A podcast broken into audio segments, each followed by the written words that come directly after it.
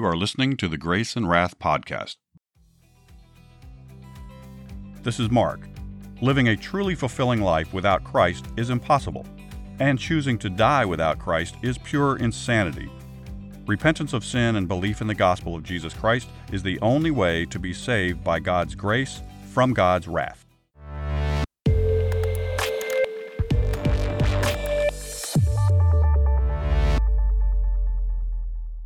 Welcome back to the Grace and Wrath podcast. If you're new to the show, welcome.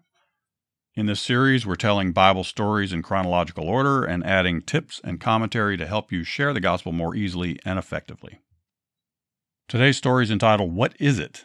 We're still in Exodus. The people of Israel walked through the Red Sea on dry ground. Then God killed the Egyptian army when they tried to cross. From there, Moses led the people into the wilderness, toward Mount Sinai. They traveled for three days without finding water. They finally came to a pool, but it was undrinkable. The people complained and said, What are we going to drink?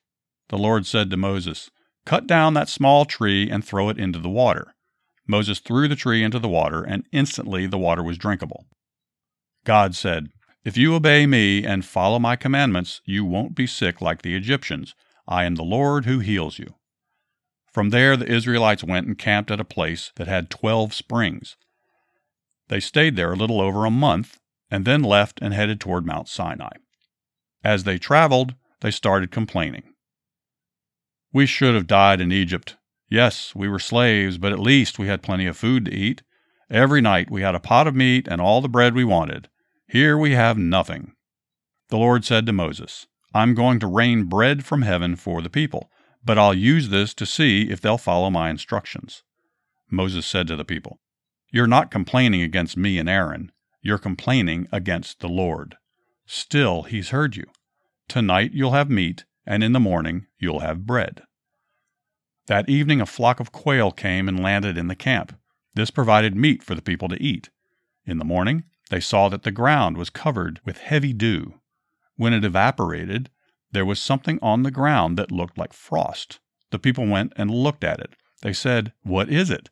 They tasted it, and it was like a light wafer sweetened with honey. Moses said, God will provide this bread from heaven six days out of each week. For the first five days, you are to gather only enough for one day. On the sixth day, you may gather enough for two days. In this way, you'll have food to eat on the Sabbath. It won't appear on the Sabbath.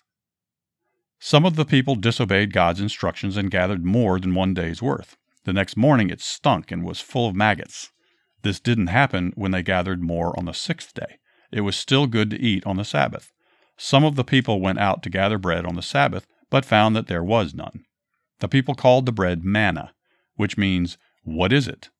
God provided manna for them for the entire forty years they were in the wilderness.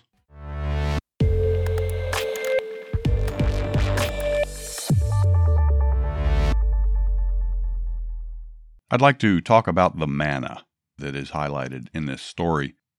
Not long after the Jewish people had escaped Egypt and, of course, crossed the Red Sea, they ran out of food that they had brought with them.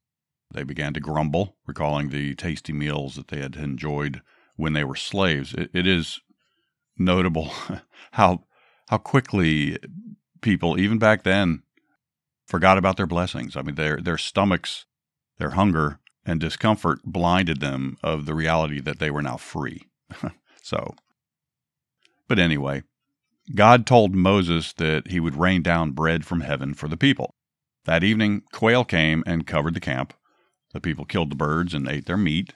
And the next morning, when the dew evaporated, a white substance covered the ground. The Bible describes this manna as a fine, flaky substance, white like coriander seed, and tasting like wafers made with honey. Actually, sounds pretty good. Moses instructed the people to gather an omer, or I, I believe that was about two quarts worth for each person each day. When some of the people tried to save extra, it became wormy and spoiled. Manna appeared for six days in a row. On Fridays, the Hebrews were to gather a double portion because it did not appear on the next day, which was the Sabbath. And yet the portion they saved for the Sabbath did not spoil. After the people gathered the manna, they made it into flour by grinding it with hand mills or crushing it with mortars.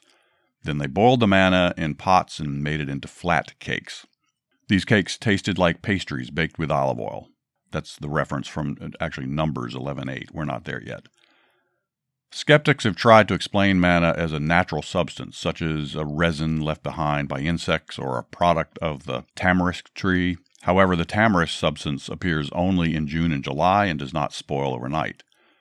God told Moses to save a jar of manna so future generations could see how the Lord provided for his people in the desert.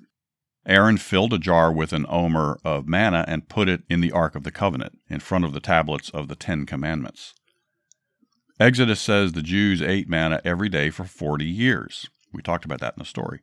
Miraculously, when Joshua and the people came to the border of Canaan and ate the food of the Promised Land, the heavenly manna stopped the next day and was never seen again. We're sort of getting ahead in the Bible, but that that's notable. I mean, the manna stopped.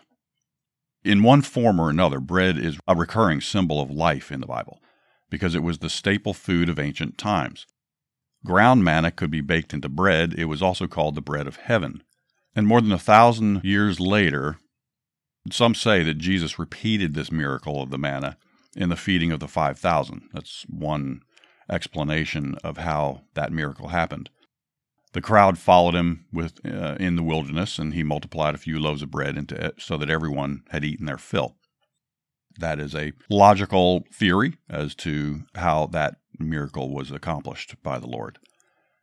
Some scholars believe that Jesus' phrase, quote, give us this day our daily bread, end quote, in the Lord's Prayer is a reference to manna meaning that we are to trust God to supply our physical needs one day at a time, as the Jews did in the desert.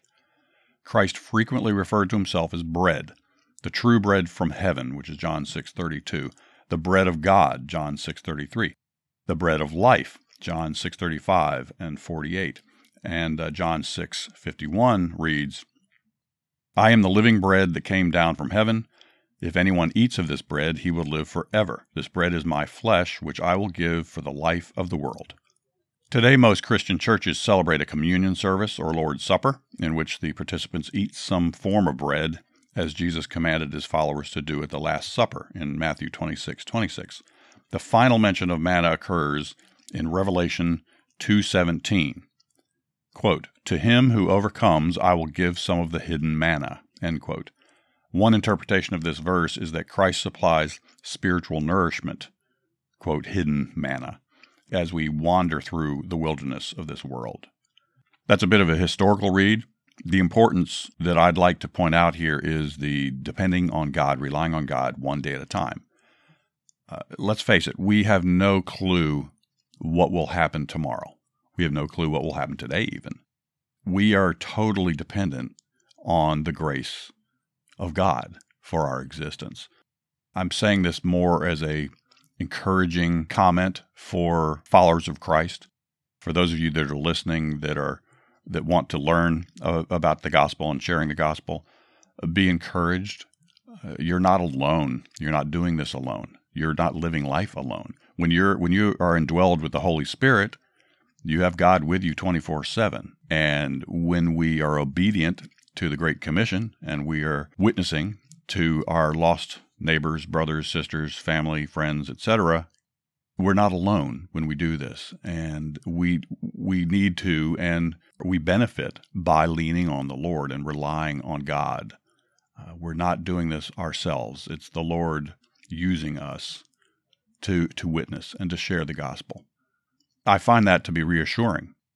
The birds in the field, uh, that that reference that uh, the birds don't never have a plan, but they always seem to have food God provides for them.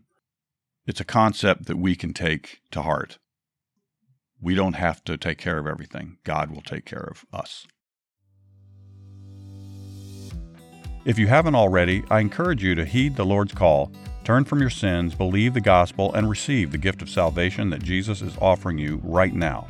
If you like what you're hearing, please like and subscribe to the program and please consider giving us a good review. It really does help. You can also find us on Instagram and Twitter at Grace and Wrath and on the web at graceandwrath.com. Thanks for listening. This is Mark signing off for now, so ride hard, pray often, and talk about Jesus wherever you go.